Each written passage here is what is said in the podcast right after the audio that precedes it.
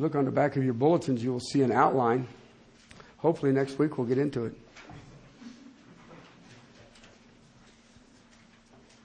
So, to make fun how slow I am, it may not be next week. No.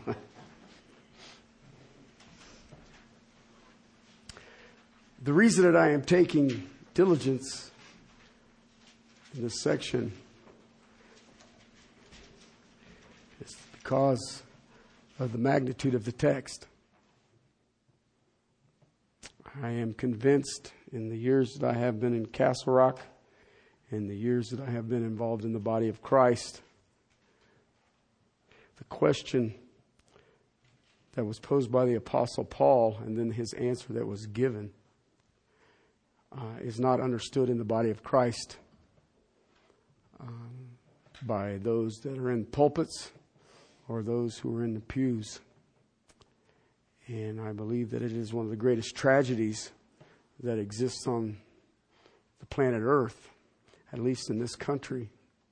I do know that the time that I have had the privilege to preach overseas and partake of the Lord's table, they were very much aware of what they were doing. We will partake of the Lord's table this day, and I pray that after this message, you will listen just a little bit better when the scripture is read. We will pray, and then we will read verse 6 through verse 18 of chapter 3. Father, we come before your throne. You are the author and the finisher of our faith. Father, on that cross, our Savior cried out that it is finished. Please, Lord, we who are called by your name, may we live lives in light of that. May we be overwhelmed with our mediator. Help us, Father. Help us to have ears to hear. Help us to have eyes to see. Father, help us to have hearts open to your spirit with hearty amen. Help us, Lord, to walk in a manner worthy this precious, precious calling to your glory and praise. Amen. Verse 6 Who also made us adequate as servants of the new covenant, not of the letter, but of the Spirit, for the letter kills, but the Spirit gives life. But if the ministry of death in letters engraved on stones came with glory, so that the sons of Israel could not look intently at the face of Moses because of the glory of his face fading as it was. How will the ministry of the Spirit fail to be even more with glory? For if the ministry of condemnation has glory, much more does the ministry of righteousness abound in glory. For indeed, what had glory, in this case, has no glory because of the glory that surpasses it. For if that which fades away was with glory, much more that which remains is in glory. Therefore, having such a hope, we use great boldness in our speech and are not like Moses, who used to put a veil over his face so that the sons of Israel would not look intently at the end of what was fading away. But their minds were hardened. For to this very day, at the reading of the Old Covenant, the same veil remains unlifted because it is removed in Christ. But to this day, whenever Moses is read, a veil lies over their heart. But whenever a person turns to the Lord, the veil is taken away. Now the Lord is Spirit, and where the Spirit of the Lord is, there is liberty. But we all, with unveiled face, beholding as in a mirror the glory of the Lord, are being transformed into the same image from glory to glory, just as from the Lord the Spirit. Well, now that we've read that, let's go back to Hebrews chapter 8. We are dealing with the message of an adequate minister. Now, contextually, I'm looking at a pastor, the Apostle Paul, who's laying this out. But when I look at the word minister, I understand emphatically that if you are saved, you are a minister. In this text, it says that if you are a minister of God, made adequate by God, then you have a new covenant message. Okay? Most people think that the new covenant is promises. Okay? And I would argue that doesn't even scratch the surface. It doesn't even scratch the surface. Last week we go to chap- Hebrews chapter 8. Okay, verse 7. For if the first covenant had, had been faultless, there would have been no occasion sought for a second. It's an interesting statement. But we looked at this last week because verse 6 he says, He, he being Jesus, obtained a more excellent ministry, a more excellent service, uh, by as much he also the mediator of a better covenant. All right. A mediator, we looked at this last week. A mediator is to equally represent the two people in a conflict. Okay, we looked at last week that you can see where Moses was a mediator. You can see where the prophets were a mediator. You can see where the priests were mediators. But the problem is, can they represent God fully? No. So you can look at the old covenant the Mosaic law, okay, the Abrahamic covenant has a fault to it because the mediators do not have the ability to represent both parties equally. So we needed a new mediator. We needed a mediator who had the ability to represent mankind 100%. But he also had to represent God 100%. That is the person Jesus. So now, guess what? You don't need a new mediator. You're under a new covenant that has been mediated one time by the person of Christ, which opens the door to the better promises. Okay, here is the single greatest better promise of the new covenant. The forgiveness of sin to the point they are separated as far as the east is from the west. Do you ever think about that? Paul says it this way sin no longer has mastery over you because of the new covenant and the person of Christ who is now our mediator. Okay, now let's drop down there. If the first covenant had been faultless, there would have been no occasion sought for a second. You ever thought about that? If the first covenant had the ability to completely forgive sin, then you don't need a second. You don't need a second covenant, do you? Now then, people will say, well, wait a minute, wait a minute. Abraham was saved by faith. Really? Could the Abrahamic covenant save anybody? How about the Mosaic covenant? So you always had the conscience. How, how, does that? I don't, wait a minute. But Paul wrote to Galatians and says, it was counted to him as righteousness. Sarah, ooh, you ladies are going to study this, aren't you?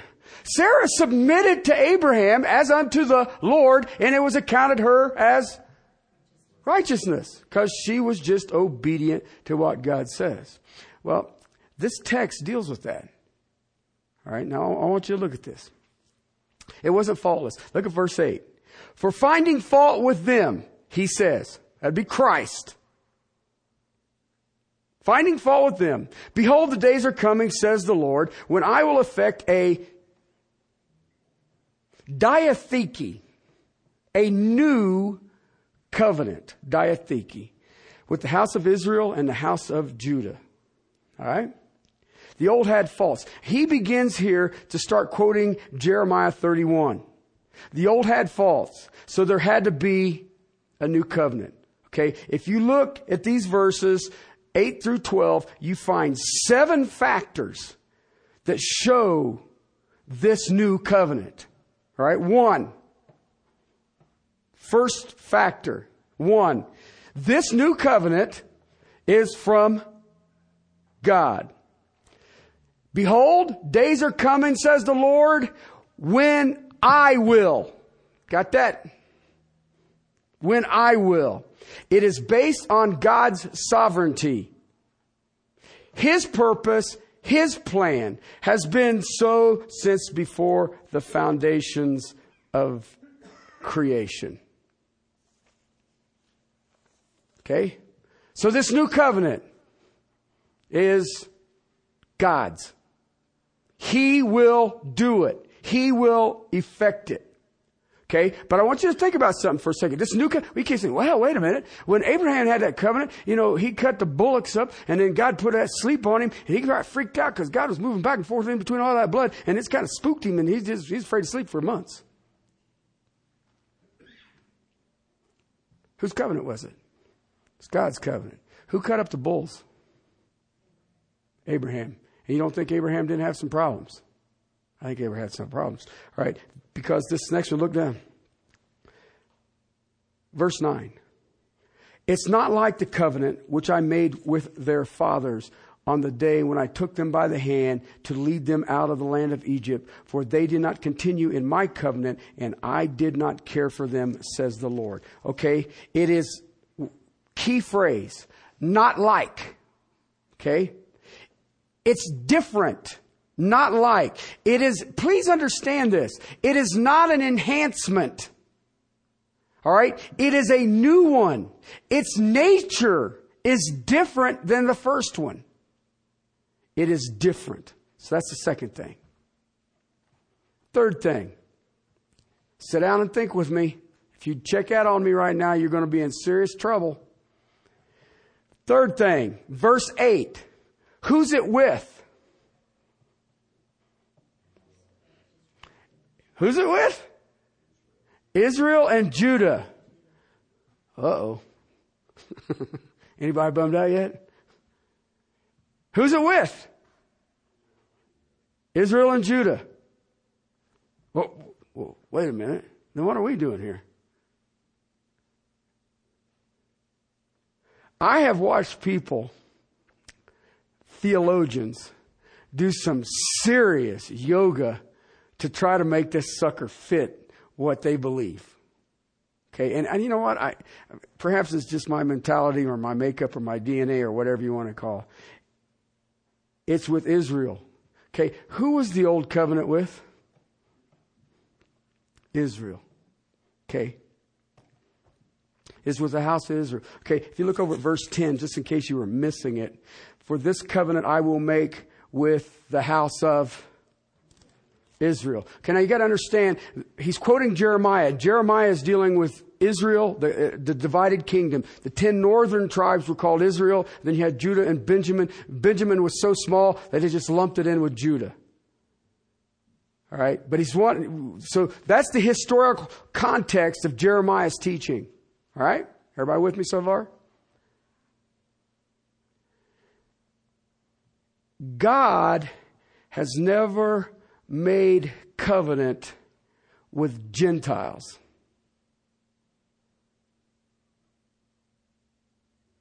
Okay? Old Testament, New Testament has never made covenant with Gentiles. I have my people. I chose you. Guess what? That's Israel.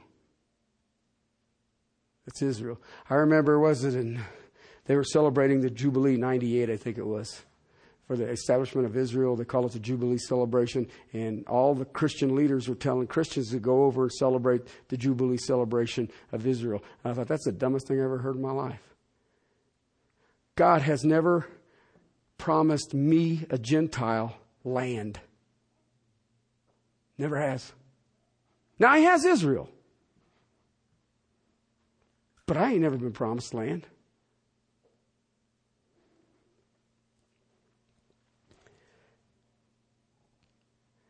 Write this verse down. You can go look at it later. Jesus speaking, John chapter 4, verse 22. 422 of the Gospel of John. Salvation is from the Jews. Now, I want you to understand something. The covenant does not leave the Gentiles out. Okay? If you go look back to the history of Israel, when the temple was in um, operation, the house of God was there on the Temple Mount. You will see something that will fascinate. I remember when I first stumbled into it, just fascinated the stew out of me. They call it the court of the Gentiles. You know what was amazing about the court of the Gentiles? It was closer to God than the court of the Jewish women. You had the Holy of Holies. Then you had the holy place. You had the altar. Then you had the court of the Jews. Then you had the court of the Gentiles. Did you find that fascinating? Somebody say amen. Okay. All right. Good job. I love it when we follow so closely behind. Okay. All the way back to the Abrahamic covenant, which is before the Mosaic covenant, God's promise to Abraham was, I am going to bring a people through the loins of Abraham, in which the people shall of all nations on earth be blessed. So God makes covenant with people, and the covenant is not exclusive to just those people. They are just the people who represent him to the rest of the world on behalf of the covenant. Did we get that? Well, but I don't. Okay, let me show you something. Let's see, where do I want to go? Let's go to Romans 11. What do you think? Romans 11 sounds good to you? Sounds good to me.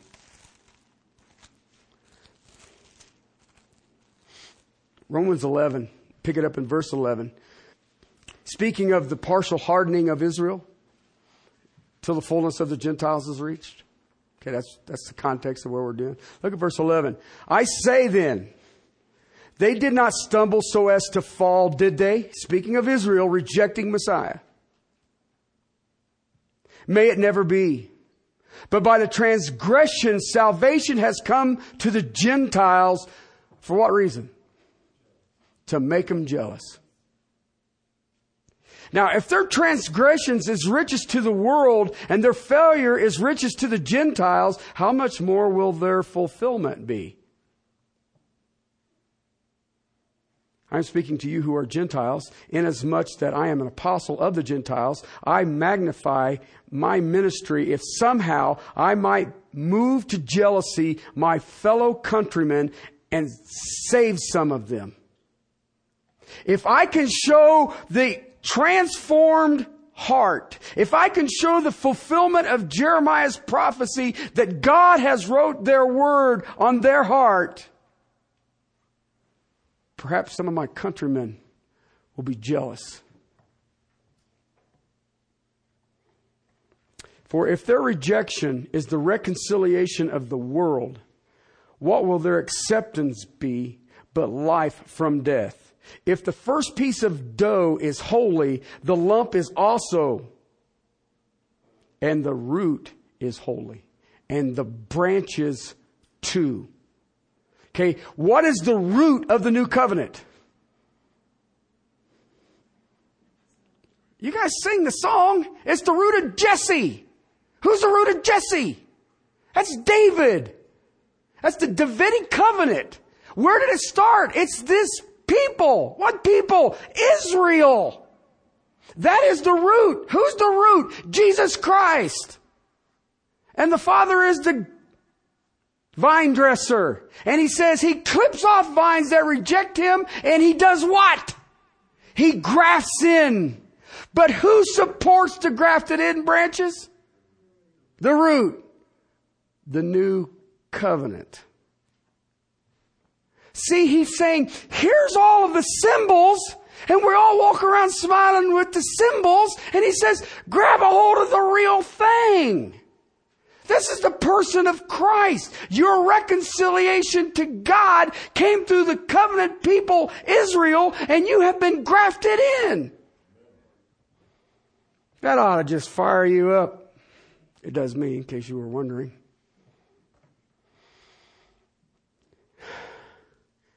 See, if you go look at the Old Covenant, you will always see that there were God fearing Gentiles and they signed up to obey. And that's really what it was.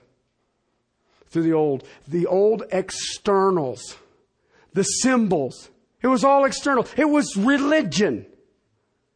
Christ has called you to relationship. Not relationship through me or the elders or Sunday school teachers or, you know, some, what do they call them? Parachurch organization. He called it to you. You have been grafted in because of the new covenant. We enter by faith. But we have to understand salvation came through the Jews. Through the Jews. That was the whole plan. That was the message of the prophets. That was the Levitical priesthood. But any Gentile who believes becomes a true son of Abraham. Did you know that? Let me give you another text. Galatians chapter 3, verse 29. Galatians 3, 29. 329. Here's what he says. And if you belong to Christ, then you are Abraham's descendant, heirs according to the promise. What's the promise? The new covenant. That is our message. An adequate minister has the message of the new covenant. You know what? Right now, technically, there are more Gentiles than there are Jews. Okay? But how did it start? There were more Jews than there were Gentiles.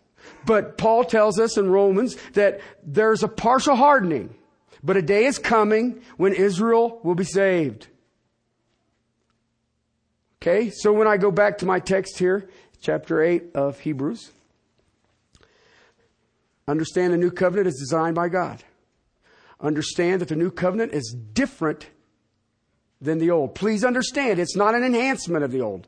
It is different than the old. And the new covenant is made with Israel. Okay, fourth thing. It is not legalistic. Okay, now the reason I use that word is because one of the things I know emphatically about legalism or legalistic religion is that it is external. It is external. It is that you may see my spirituality. When you see some of the stuff that goes on in, in the experiential churches, it is to show off. If you go look at 1 Corinthians, you will see that the people all wanted to be in the place of prominence. Let me show you how spiritual I am. And that's where you get the, the speaking in tongues and I can do this or I have prophetic this. Why? It's look at me. Okay. That is legalism. Okay, now I, some of you will not believe that the charismatic movement is legalistic. You think, wow, they do all kind of weird stuff. But it is to show off. It is an external thing. Please understand that. The other thing is the external can't continue. This new covenant is internal and it keeps on cleansing us from all sin. I don't have to keep going back. Look at that. All right? It's not like the one I made with their fathers, verse 9 says. And on that day, when I took them by the hand, I led them out of the land of Egypt. They did not continue in my covenant. And I did not care for them, says the Lord. You know what that means? I'm done with you. See you. Bye. For this covenant that I make with them, with the house of Israel, and after those days, says the Lord, I will put my laws in their minds. I will write them on their hearts. I will be their God, and they will be my people. You got that? Where does that start at?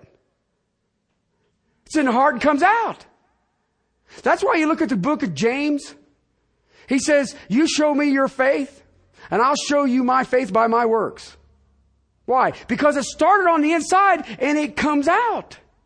It's internal. It isn't because people ought to read their Bibles because they have an overwhelming love for Jesus Christ, not because God says I should read it. Paul says you should pray without ceasing. Why? You should want to have continued communion with God with every breath you grace, and it should be something that overwhelms you. It should be something that is a passion for every child of God. I remember Dr. MacArthur one time told me, he says, you know what? Praying for a believer should be like breathing. Sometimes I'm aware of it. Sometimes I'm not. But I never stop doing it. It's not legalistic. Back to verse 10 again. Not only is it not uh, legalistic, it is internal. I will put my law into their minds, on their hearts. It's permanent, it's settled, it's internal relationship, minds and heart. It is not on stone. You know, people ask me, they say, well, Terry, do you believe you have to go to church? Um, what is your other option?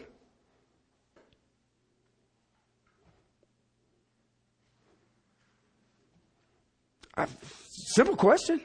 What do you think you have to be at church? What's your other option?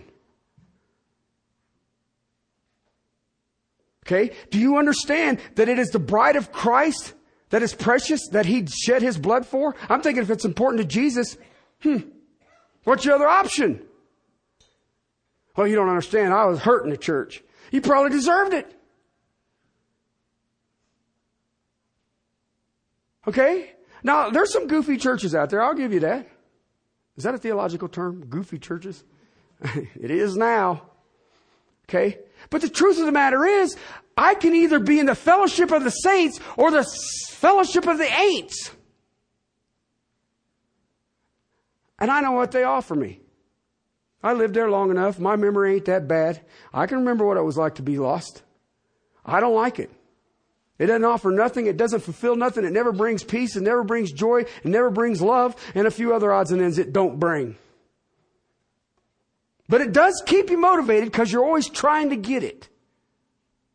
And yet I can come to the new covenant and God will put his word in my heart and God will put his statutes on my mind and God will overwhelm me in ways that just makes me grin all over myself.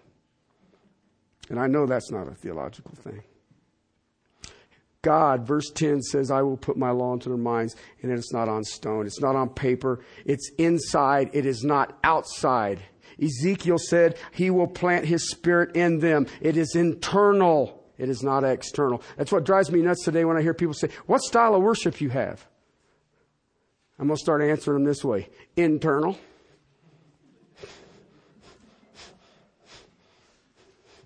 we hide ours. no, we close the windows.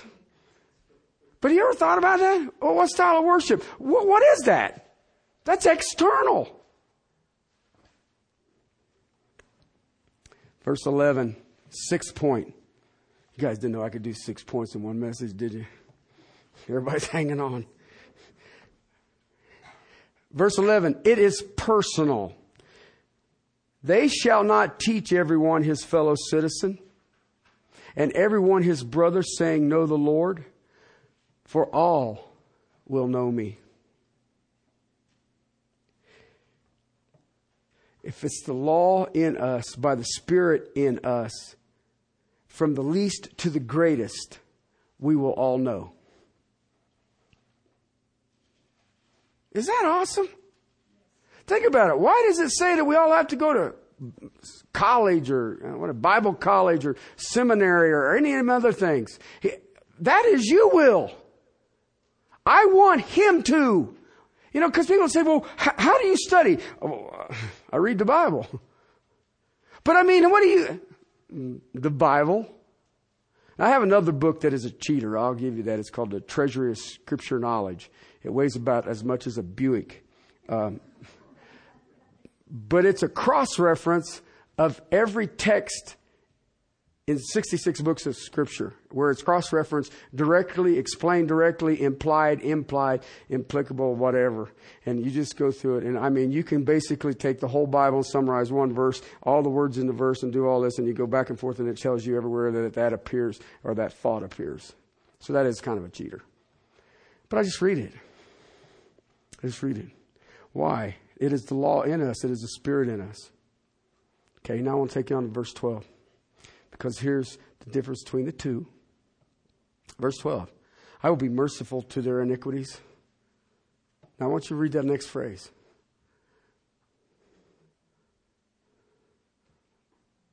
I will remember their sins no more.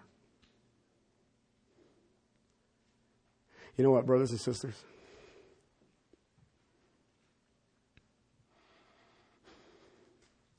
This is what mankind needs more than anything else. Mankind is desperate for this, and there's times that mankind doesn't even know it. I will remember their sins no more. Why? Because of this new covenant that I will do. I will put my word in their hearts. I will put my law on their minds. And I will remember their sins no more.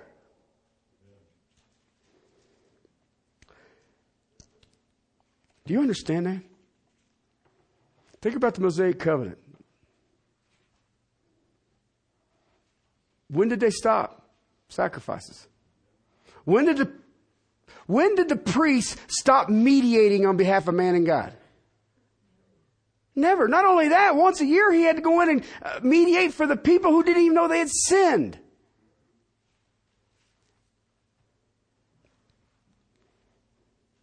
Now, I want to show you a verse because this is amazing. When I hear people say, well, why didn't the church meet on the Sabbath?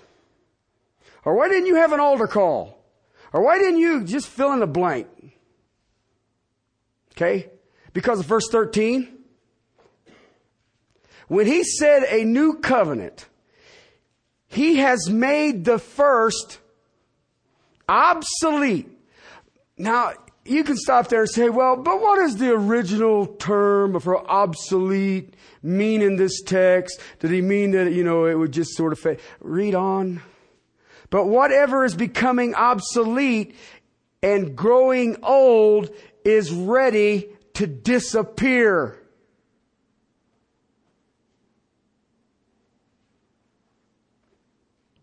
Well, Terry, how do you know that it disappeared?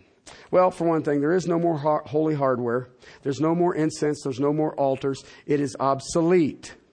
And when you reintroduce it, you are in fact Judaizing. This room is not the sanctuary. You are the sanctuary. Where's the Word of God and the Spirit of God? It's in you. I don't have to go to the Holy of Holies. Well, how do you know that it's obsolete? Listen, when Jesus gave up his spirit on the cross, there's a thing that happens that most of us miss. It says that the veil of the temple was ripped from top to bottom. The temple veil was to keep the average person from having access to the presence of God and the mercy seat. When Christ died, that veil symbolizes that access is now for you. You don't have to me to lead you through it. Christ already did.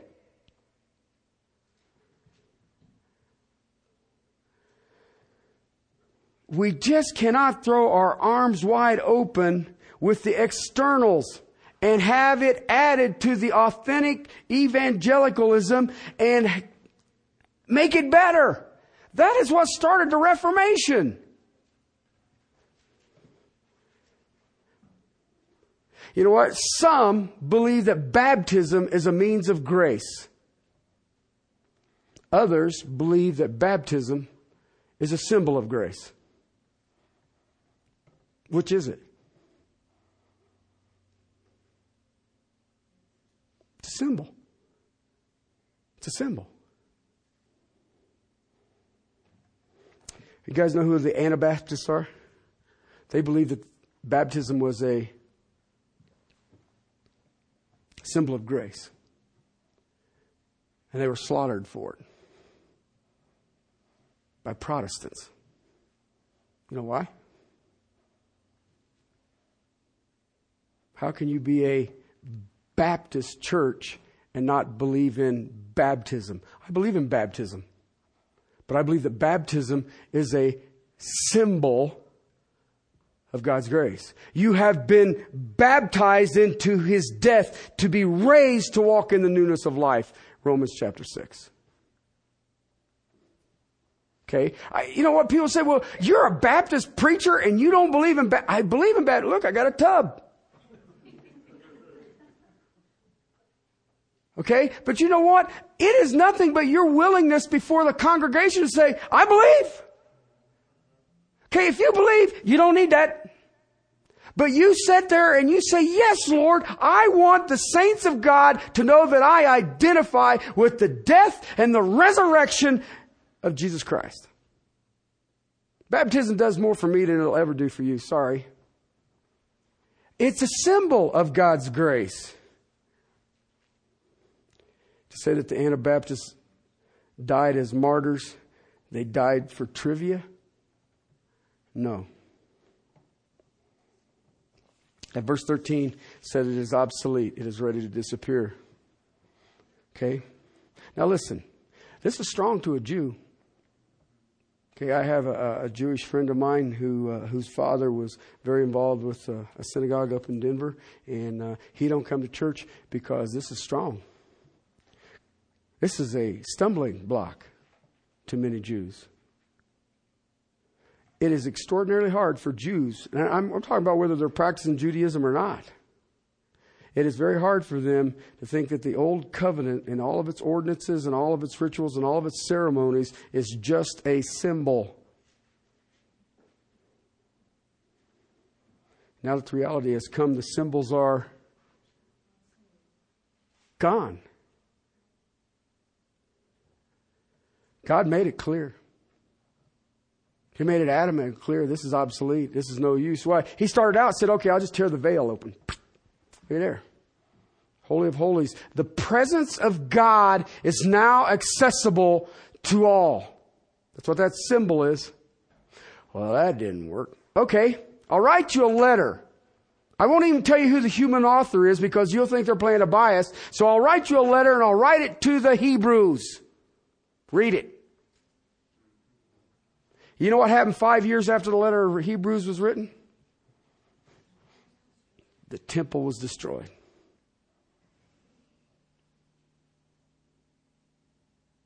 Because they just didn't get the memo. You don't need it. You don't need it. Worship done, it's finished. The sacrificial system is out. It's all gone. And to this day, it does not need to be around. Yet, 2010, the letter of the Hebrews, no temple. Men will make a new form of sacraments and ceremonies, and they call it Christianity. It raises what is dead. It raises what is obsolete, and it confuses the authentic Christian faith, Christian truth. The old has been totally replaced by the new. Move on over to Hebrews chapter 9, verse 11. Hebrews chapter 9, verse 11.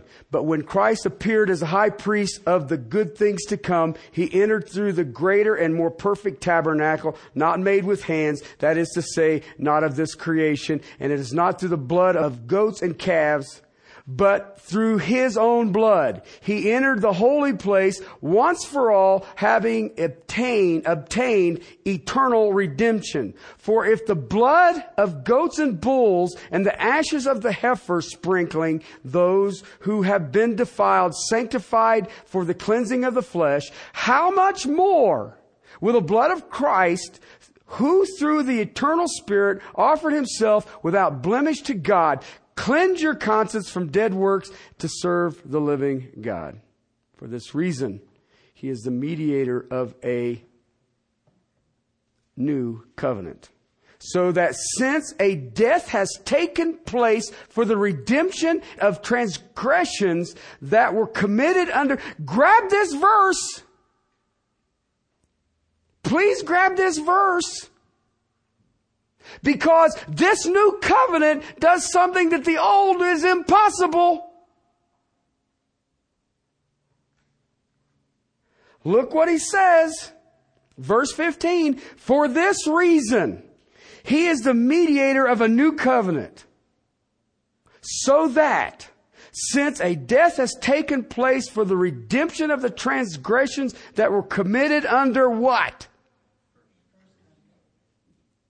The first covenant, those who have been called may receive the promise of the eternal inheritance.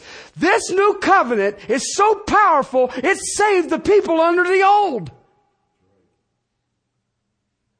The old couldn't save you. The new not only saves you and me, it saved Abraham. It saved David, Samuel, Isaiah, Ezekiel, Jeremiah. Go down the list. That's how powerful the new covenant is. That's why when he says, if the old covenant is nothing but death, and yet there's glory in it, how much more glorious is the new? Brothers and sisters, that ought to rock your universe. You know animals can do that. I don't care how many calves you kill, goats you kill, pigeons you kill, doves you kill. High priest had to keep going in over and over, year after year, day after day. Jesus one time, one time went in. Why do they keep having mass in the Catholic Church? They're going over and over and over and over. Why do you do that? It is for the forgiveness of your sins. Well, wait a minute. I thought I was already forgiven. You are. Then why do you keep going in and having mass?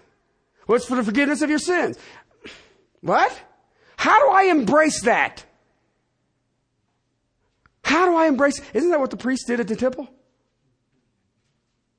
Isn't it? How can you and I embrace that? Well, it's just a different way. A different way. It's external. It is not the removal of works. It is temporary. How much more does Christ accomplish in the eternal cleansing? Not only is that, He had the ability that in this new covenant to completely do away and redeem those who had followed the old covenant. Christ's death washed the sins away of even the first covenant. Let me tell you something. Nothing in the old covenant can do that. Nothing. It sweeps backwards throughout history that even the old covenant people are saved, those who are God's. How in the world does it do that? Because if you look at the old covenant saints, what were they looking at? They had the symbols of Messiah. And that's what they focused on. They knew that the deeds weren't doing it. They saw the mediator coming. Moses looked ahead and saw Christ. He saw it for what it was. But the Jews of Jesus' day and those who confronted the apostle Paul had taken the symbols and instead of seeing them as that pointing to Messiah, they made their religion up of all of the symbols. And it became a mechanical religion and the church today in Castle Rock, Colorado is crippled by it. It has become what Lenski called a surrogate Christianity. You know what? If the old things were good, even though they were symbolic, how much better is the real thing? The external, the physical, the temporary serve the purpose of God. Okay? God says, here's what it looks like. How much better will the internal, the spiritual, the eternal covenant serve his holy, eternal purposes? You ever thought about that? And yet we want to go to symbols. We want to hang out with the symbols. I told you about the guys that's handing out the nails with that movie. They'd hand you a nail. Here's a nail. What do I want a nail for? You know, it's one of them square. Oh, what do I want? Well, it'll remind me of the cross. Really? I need a nail to remind me of the cross. I used to build houses. We used to do all kinds of nailing. All right? Never reminded me of the cross. And I was using wood and everything. Just don't do it, people. Why? Because that's an external thing. The new covenant is an internal thing that God has done in the hearts of his people. We have a better high priest. We have a better sanctuary. We have a better sacrifice. We have better promises. And not only are they so much better, they are not temporary and they're redemptive. I, I, I know that none of you today is Sunday, none of you have sinned this day. But if you happen to, do you know it's already nailed to the cross? You know, He's already forgiven you of sins you ain't committed. Already. Because the day is young.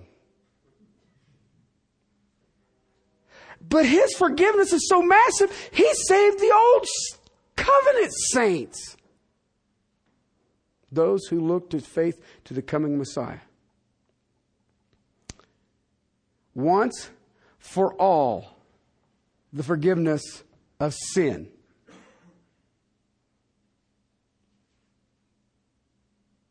You ever really let that sit in and think about it? Isaac Watts wrote, everybody here knows Isaac Watts. Okay? He wrote Joy to the World, in case you were wondering. Isaac Watts, quote, Not all the blood of beasts on the Jewish altar slain could give the guilty conscience peace or wash away the stain. Christ, the heavenly Lamb, takes all our sins away, a sacrifice of nobler name and richer blood than they. Unquote. The new covenant is the genuine, is, is the message of the genuine minister. It is the heartbeat. It is the blood. It is the pulse of the genuine servant of the living God. The genuine church is a new covenant church. and that's just the beginning. Let's pray. Father, thank you for the covenant in your blood. Father, thank you for allowing us the privilege, the joy of being sealed in you once for all. Father, the forgiveness of sin forever. Help us to rest in that assurance. Help us to bow our knees before that assurance. Father, as I read Isaac Watts, I think of all the religious people in the body of Christ today who are trying to uh, mechanically reach you.